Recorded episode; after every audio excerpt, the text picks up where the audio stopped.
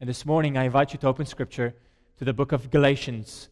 We'll be reading from chapter 3, verse 26 to, verse, to chapter 4, verse 7. The book of Galatians, chapter 3, verse 26 to chapter 4, verse 7. The word of the Lord for us this morning as we prepare to hear his proclamation is the following You are all sons of God through faith in Christ Jesus.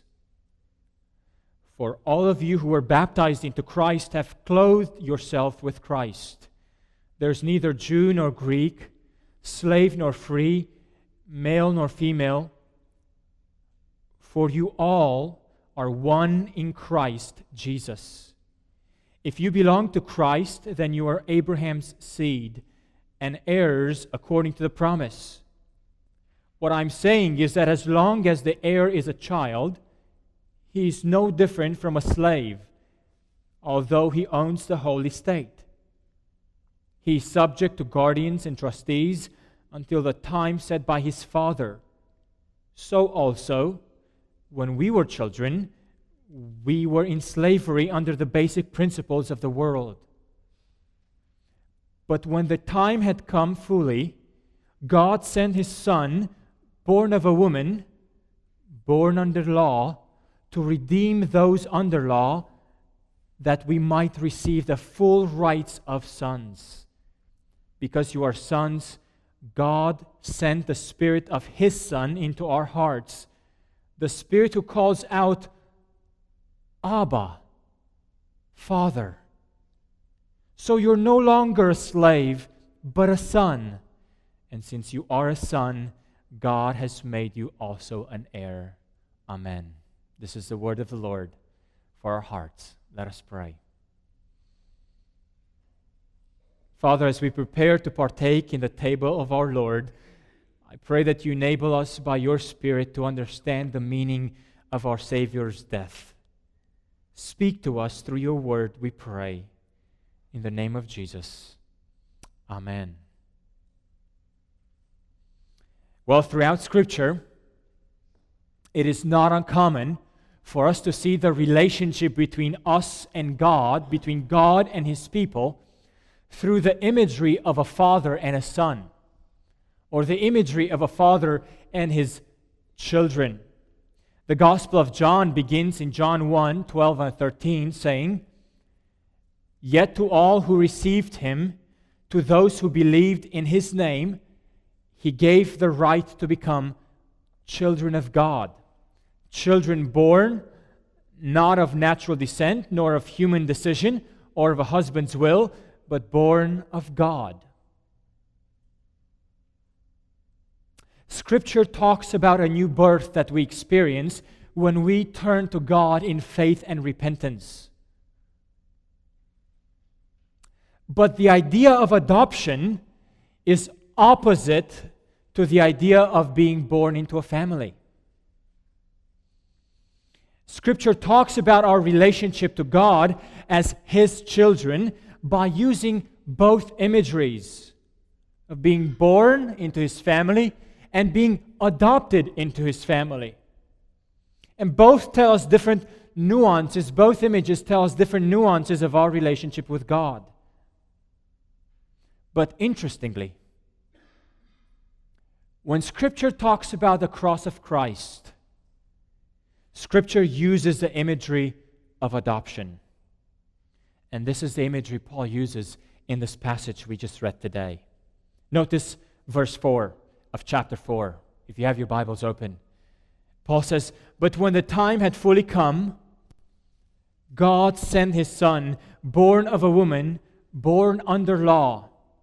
For what purpose?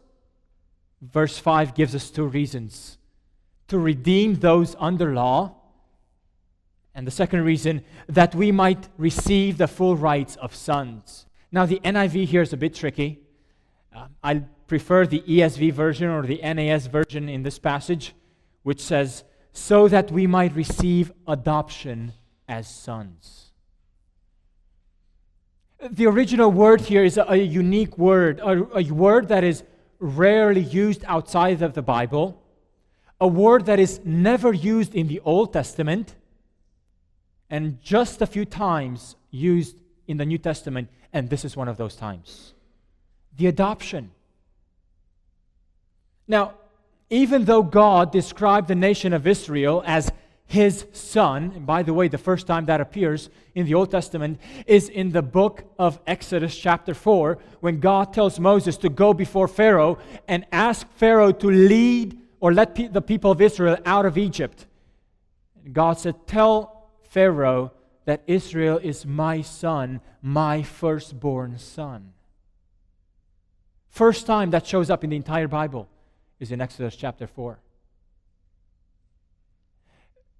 And throughout the Old Testament, we see a few places where God describes the people of Israel through this imagery of Israel, my son. My people are my children. But it is only in Romans, in the New Testament, in the book of Romans, chapter 9, verse 4, that we find out that all along throughout the Old Testament, the people of Israel were considered God's sons through adoption. Romans 9 4 says, The people of Israel, theirs is the adoption as sons. In other words, the metaphor of adoption is not just for Christians, but it stands as a category of describing God's relationship even with Israel, even in the Old Testament. To be adopted as God's children was the special favor, was the special privilege that the nation of Israel had prior to any Gentile being included as a people of God. Israel was the Son of God through adoption. Now we have to ask why is adoption never mentioned in the Old Testament? We see the imagery, but we never see that clearly laid out. We have to wait until the New Testament to hear that spelled out. Why? Why didn't God reveal to Israel the concept of adoption? Well, the answer I think is twofold. First, because it is only in the New Testament that we see the price of adoption. And second, it is only in the New Testament that we see the experience of adoption as being available for the people of God. The price of adoption. Let's look at the price of adoption. Now, every adoption today, if you were to go and, and get an adoption, every adoption requires money. I looked up this week, one of the national surveys of, of the Adoption Association uh, says that an average adoption in 2009 2010 cost about $30,000 a little bit more or less depending on where you adopt from. But adoption these days are expensive.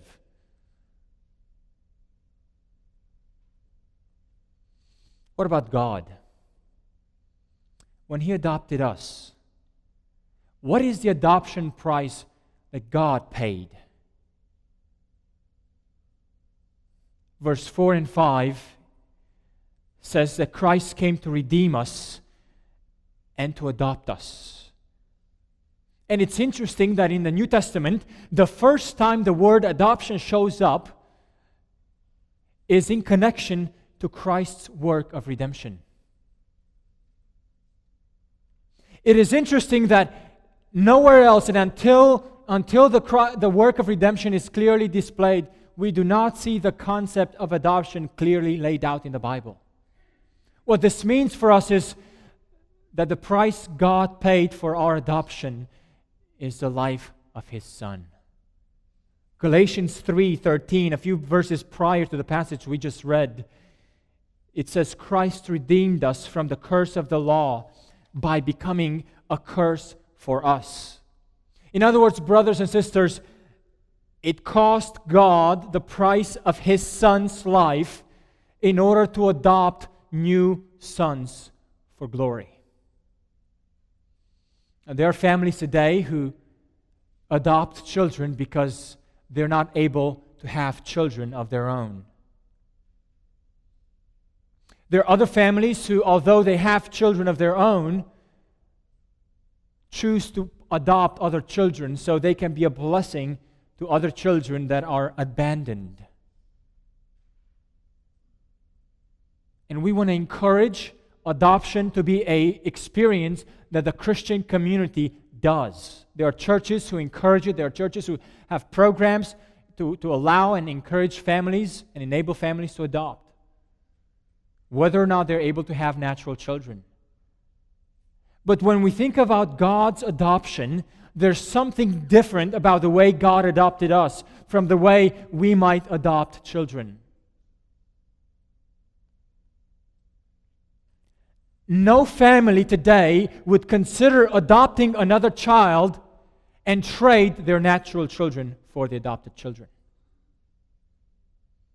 And yet, in one sense, that is what God does, and even more.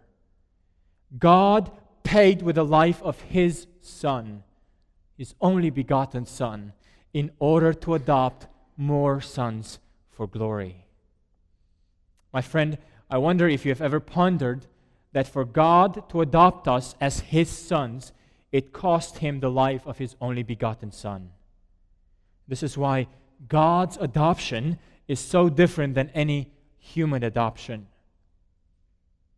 What this means for us, dear brothers and sisters, is that when we celebrate the Lord's Supper as a reminder of His death on our behalf, we are reminded that through His death on the cross, God enacted the grand payment of the grand adoption of the new sons of God. That's why children, Christians receive the adoption through faith in Christ. That's how our passage began this morning. Galatians 3 26. We receive our adoption through faith in Christ. You're all sons of God through faith in Christ. Our sonship does not come through what we can do for God. Our, our adoption does not happen through what we can do for God, through what we can pay for God. No child who is adopted pays his way into adoption. And no child who is adopted lives the rest of his life trying to make payments to his adoptive parents to pay back for his adoption. In a similar way, our adoption has been paid by the blood of Jesus. And that's why we, the only way we can become adopted, the only way we can become children of God is by faith in Jesus Christ. Only by faith. We believe God adopted us through the payment Christ made. And yet, our adoption is made visible by the fact that we put on Christ. When we believe God adopted us through, his, through the payment of His Son, through His death on the cross, something happens to us as newly adopted children. We start identifying ourselves with Christ. We put on Christ, and this is the image Paul gives us in verse 27. He gives us a wonderful illustration of putting on Christ, of being clothed with Christ. Now, why would this be related to the imagery in the context of adoption? Because adopted children of God now begin identifying themselves with God, with Christ. Imagine for a moment if an Aggie would ever convert and become a Longhorn. Now, I know that's not possible. I know all the Longhorns would like that to happen. That's not possible.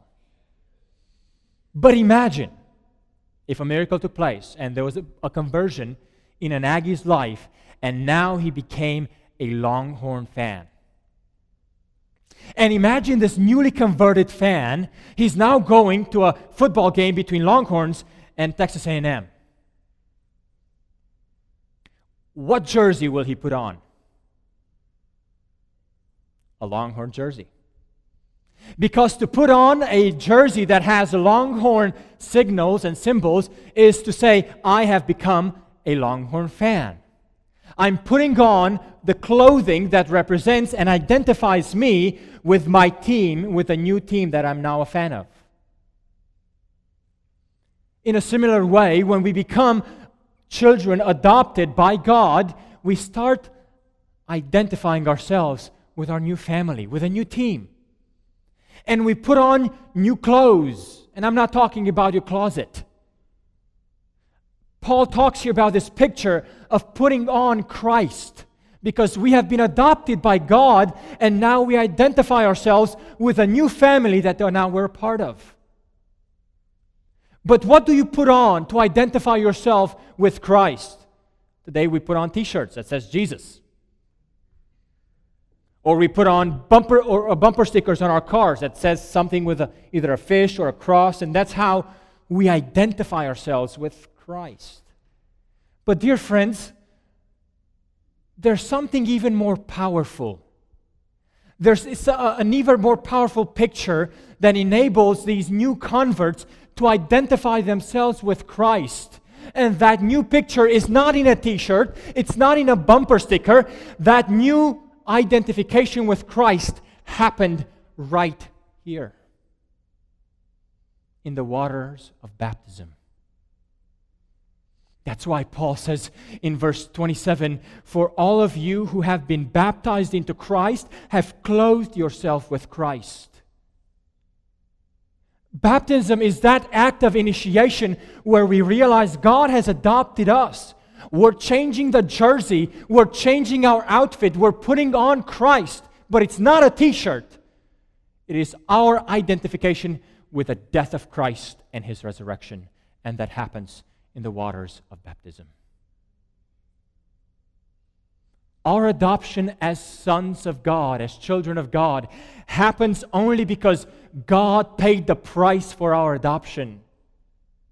And the only way we can be a part of that adoption, the only way that adoption becomes ours, is through faith in Christ and faith alone. And when that happens in us, when we become adopted children of God, we make that adoption visible not by t shirts, but by baptism. That's the price of adoption. We don't pay it, Christ has paid it, and we identify ourselves with Him. What about the experience of adoption? Let me ask you, my friend. Has there been a time in your life when you have experienced God's adoption? You might call yourself today an agnostic. You might be here today and you might call yourself an atheist. You might be here today and you might call yourself a Christian. It doesn't matter what labels you put on you. Let me ask you if you have experienced God's work of adoption in your life. If you don't know the answer to that question, it is a good indication that probably you have not experienced God's work of adoption. And if that's the case, I ask you to consider today the historical fact that Christ died for our sins in order to rescue you from the wrath of God which triggered which was triggered against our sins against your sins Christ paid that payment not only to rescue you from an eternal hell but to bring you into a father son relationship with God if you believe this to be true if you turn to God in faith and repentance you too can become a child of God. And if this is your desire today, I would love to talk to you at the end of the service. But God paid the price of our adoption in the cross of Christ. That adoption becomes ours through faith in Christ and is made visible in baptism, which is our identification with Christ, so that we ourselves might become and might be known as children of God. Now, if that's all this text said, it would be enough. But there's something else this text tells us about our experience of adoption. Not only the price of adoption, but the experience of adoption. Look at verses verse 6 in chapter 4. Because you are sons, God sent the Spirit of His Son into our hearts, the Spirit who calls out, Abba, Father. Uh, God sent Christ to redeem us, to adopt us, but He also sent the Spirit so we can actually live out our adoption and experience our adoption, so that we can truly call out to God and address Him as Abba, Father. Now, to call God our Father is not hard for our lips and our mouths.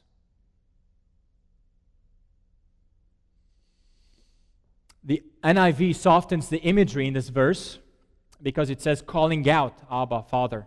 But really, it should say crying out, Abba, Father. It's a passionate experience and feeling, a longing for the Heavenly Father. It is when our hearts recognize Him as our Father and our passions are directed to Him. Now, I know we talk about passions in a Baptist church. It's hard for us sometimes. But the passage here talks about this, this longing, this experience for God and crying out to Him, Abba, Father. Such an experience comes not from the tips of our tongues, but from the bottom of our hearts.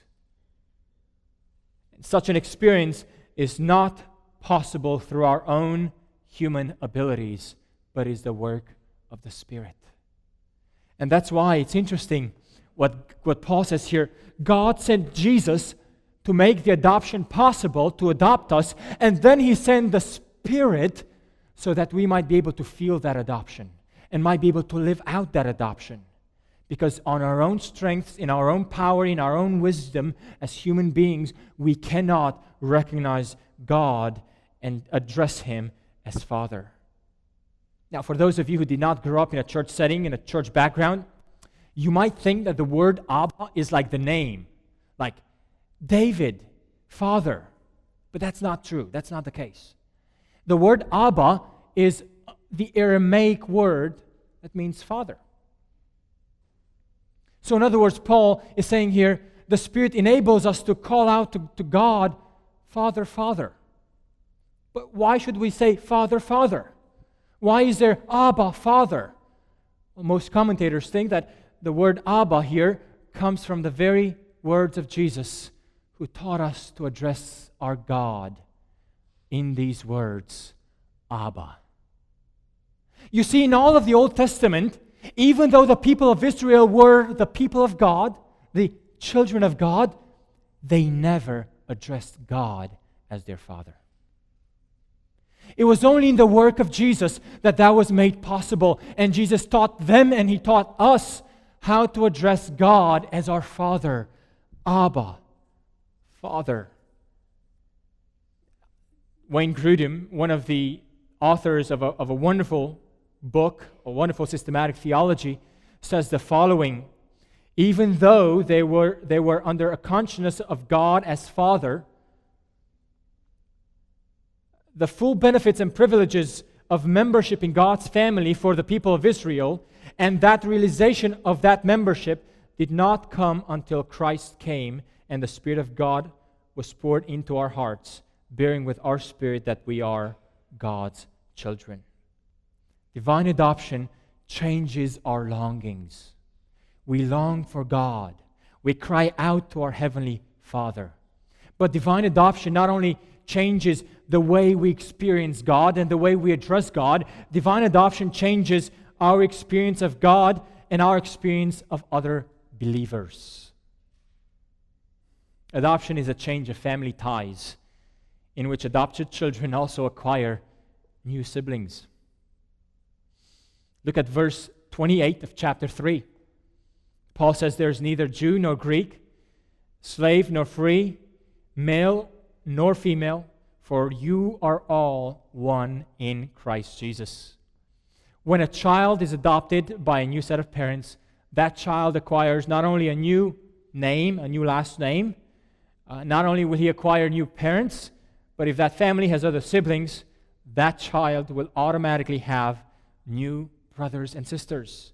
And this is the Christian community at its core. To be adopted by God means to be adopted into His family, to be a part of His church. But a divine adoption changes something else. Not only does it change our experience of God, it also changes our experience of each other. But thirdly, it changes our future. Look at verse 7 of chapter 4. So you're no longer a slave, but a son. And since you are a son, God has made you also an heir. Our adoption as sons changes our legal status, it changes our experience with God, it changes our experience with other Christians, it changes our future. In Romans 8, the passage we read earlier in this, in this service, Paul says, Not only so, but we ourselves, who have been first fruits of the Spirit, groan inwardly as we wait eagerly for our adoption as sons, the redemption of our bodies. In Romans 8, Paul seems to say that our adoption is not here yet. In Galatians, he said, We have been adopted. So, how do we put these two terms? Well, there's a sense in which, in the coming of Christ, once the payment has been made, the adoption has been revealed. And now we can experience that adoption and truly engage God and truly engage each other. But there's a sense in which the full benefits of our adoption will only be made known and possible in the future. Why? Because to become a child of God means to become an heir of God's kingdom, to become an heir of God's promises. And one of those promises is the redemption of our bodies. And that promise will be made to us only at a future time. That benefit is still coming. Now, let me address your young men and women, young Christians, whether you're a child or whether you're a young mom or dad. It is easy for us to cherish our lives and look forward to a life full of adventure and fun. And let the yearning for eternity be something we'll experience in old age. But such delayed yearning is foreign to those who have been adopted as children of God. The thought of being heirs of God's kingdom, of His promises, ought to excite our lives right now, today, and not wait until you're old to be able to really look forward to eternity. Let me speak to those who are older saints, older Christians. Some of you might be looking forward to the day uh, of being with the Lord, and you might experience some fear or even some regret that your life on earth is coming to an end.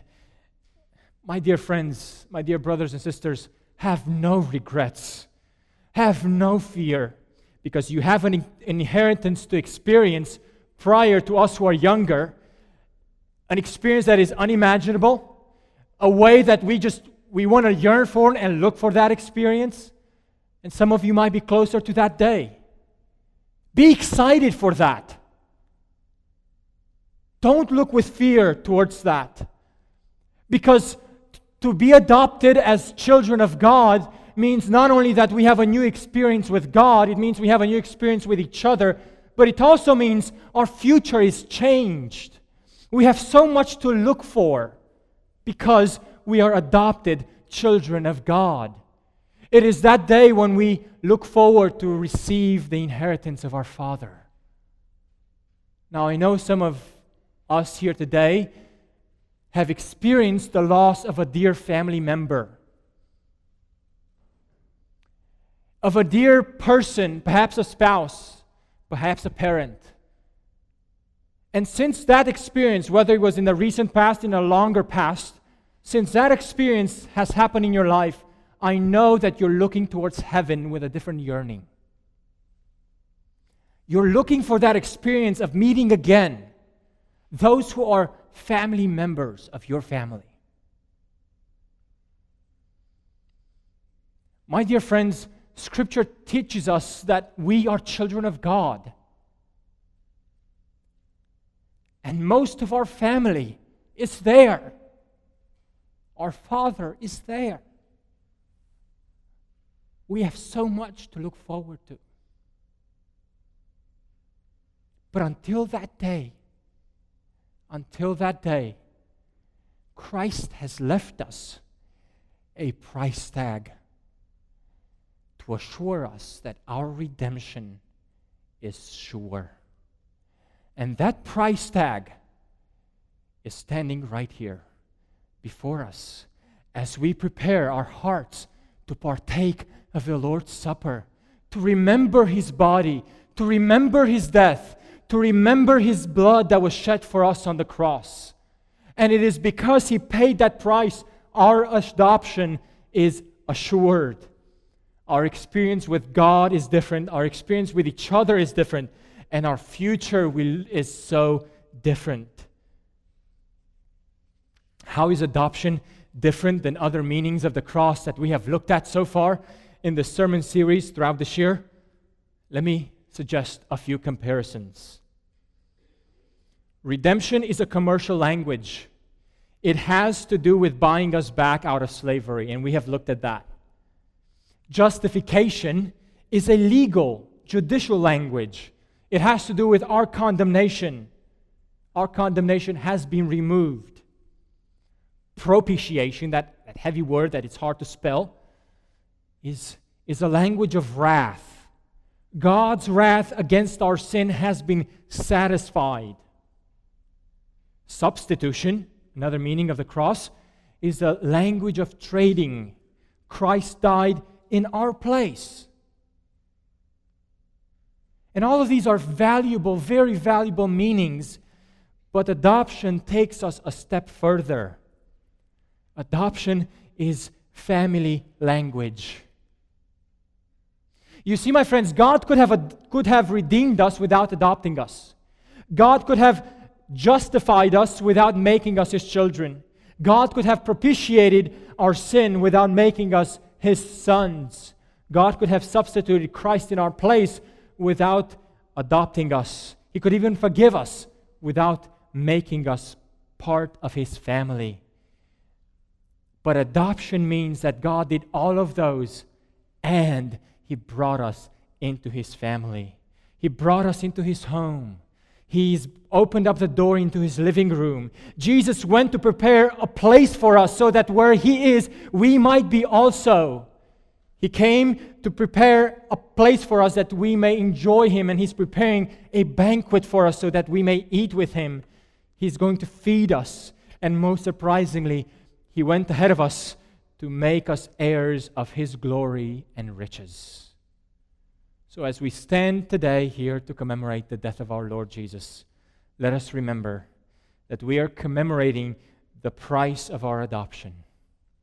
Our adoption has changed the way we experience God, our adoption has changed the way we experience each other, and our adoption has changed our future. Let us pray.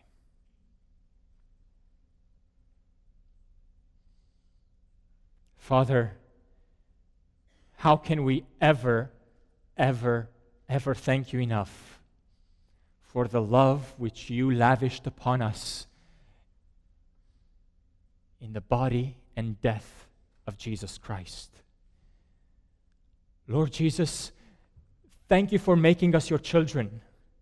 Thank you for opening the door for us to become part of your family, part of your home.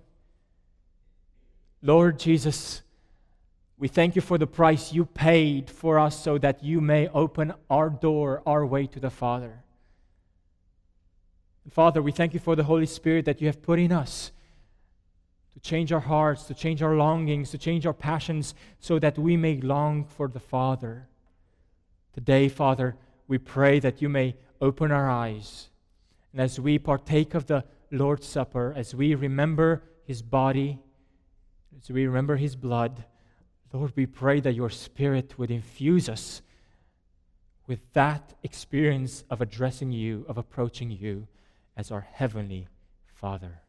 We pray these things in the name of Jesus for His glory. Amen.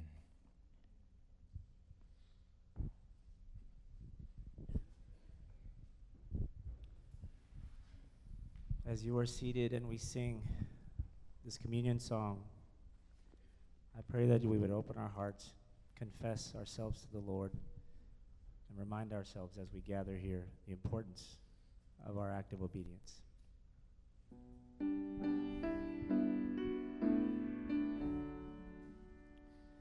Behold the Lamb who bears our sins away, slain for us.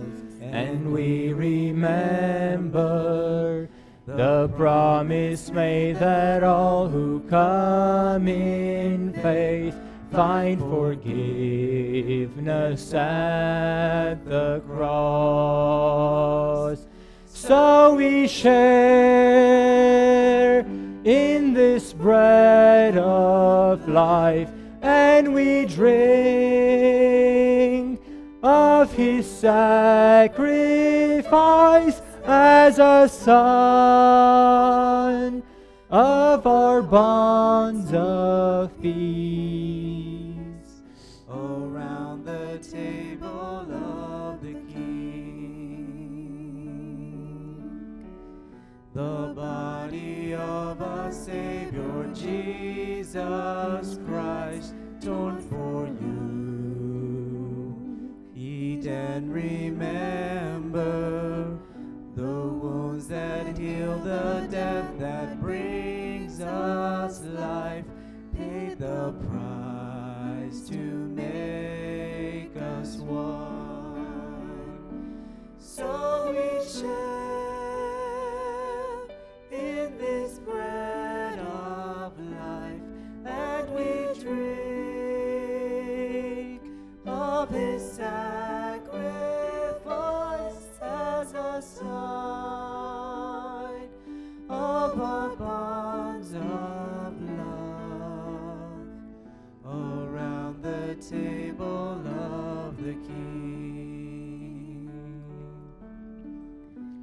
The blood that cleanses every stain of sin shed for you. Drink and remember, he drained death's cup that all may enter in to receive the life of God.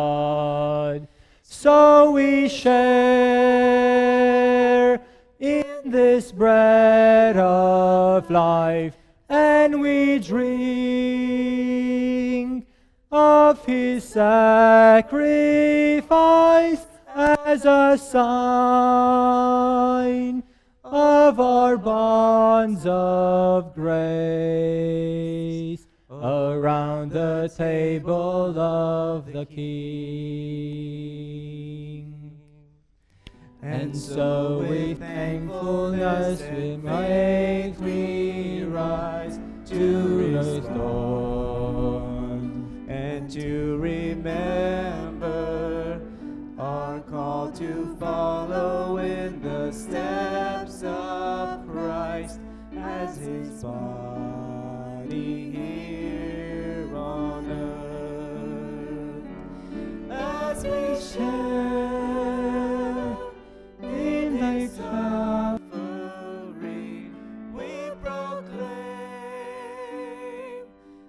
Christ will come again and will join in the feast of heaven around the table of the King.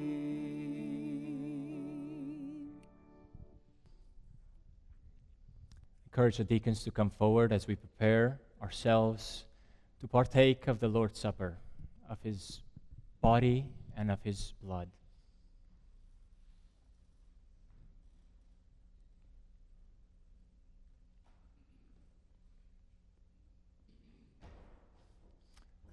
Let's read the testimony of the death of the Lord Jesus. And after the reading of this testimony, I would like to ask Brother Larry Meacham to lead us in a prayer of thanksgiving for the bread we will have. We read in, this, read in the scriptures the, not, the Lord Jesus, on the night he was betrayed, took bread, and when he had given thanks, he broke it and said, This is my body, which is for you. Do this in remembrance of me. Let us pray.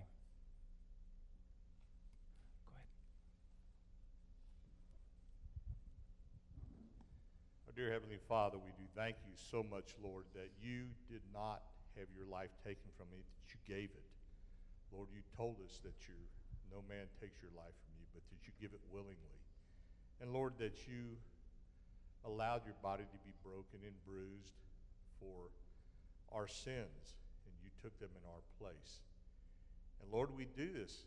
Every time we do this, we do it in remembrance of you, the night that you uh, had your last supper with us.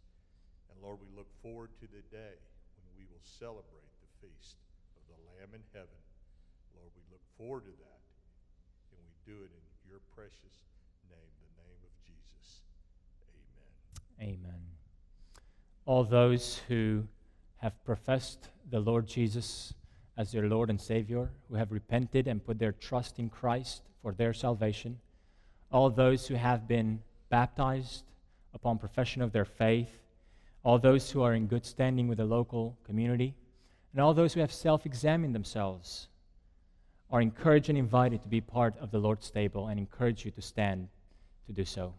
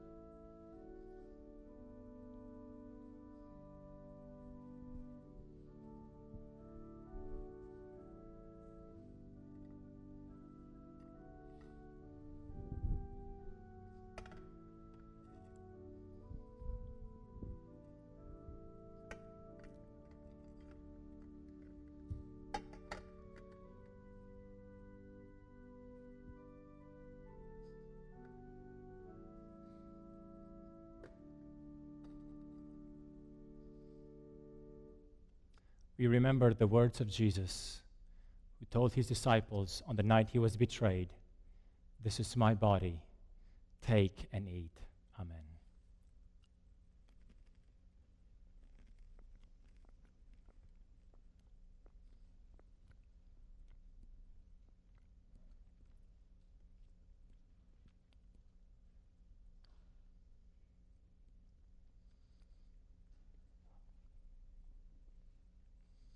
Scripture says, In the same way, after the supper, he took the cup, saying, This cup is a new covenant in my blood. Do this whenever you drink it in remembrance of me. For whenever you eat this bread and drink this cup, you proclaim the Lord's death until he comes. I would like to ask Brother Paul Beeman to come and give a prayer of thanksgiving for the blood of Jesus. Father, we know that uh, we're unworthy, but through your blood, your shed, your shed blood, and our acceptance of your offer of forgiveness and salvation, we are saved. Lord, we do thank you for sharing the blood and shedding the blood, and that we would be worthy of that gift. These things we ask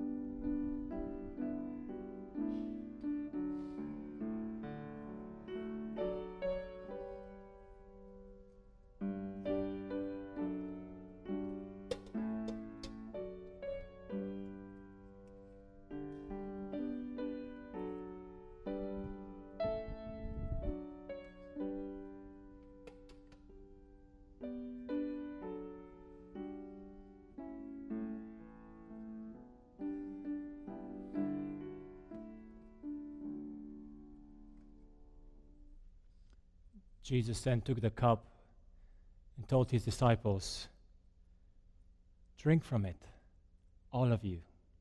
Amen.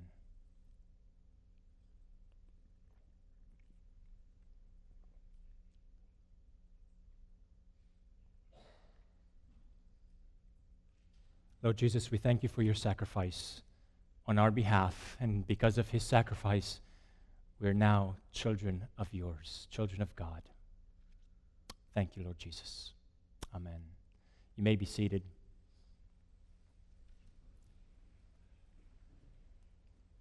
Thank you for coming to a worship service that has been fully fledging the gospel in ways that we don't do it every Sunday. Uh, every Sunday we try to worship God and we worship Him through songs, through singing, through reading Scripture, through th- hearing God's Word. But let me remind you we come here not simply to worship. We come here to be edified so that we can continue to worship when we leave this place. Worship is not limited to what happens here. We worship 24 hours, seven days a week. When we come here to worship, we worship as a congregation. When we disperse, we continue to worship as individual Christians. My desire and prayers as, as we have partaken of the Lord's Supper, as we have seen the gospel lived out in this very occasion of the Lord's Supper, I pray that you'd be encouraged and edified to live your life in light of the death of Jesus. You are children of God.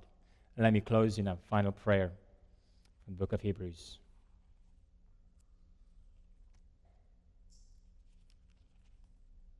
May the God of peace, who through the blood of the eternal covenant brought back from the dead our Lord Jesus, that great shepherd of the sheep, equip you with everything good for doing his will. And may he work in us what is pleasing to him through Jesus Christ. To him be the glory forever and ever. Amen. God bless you.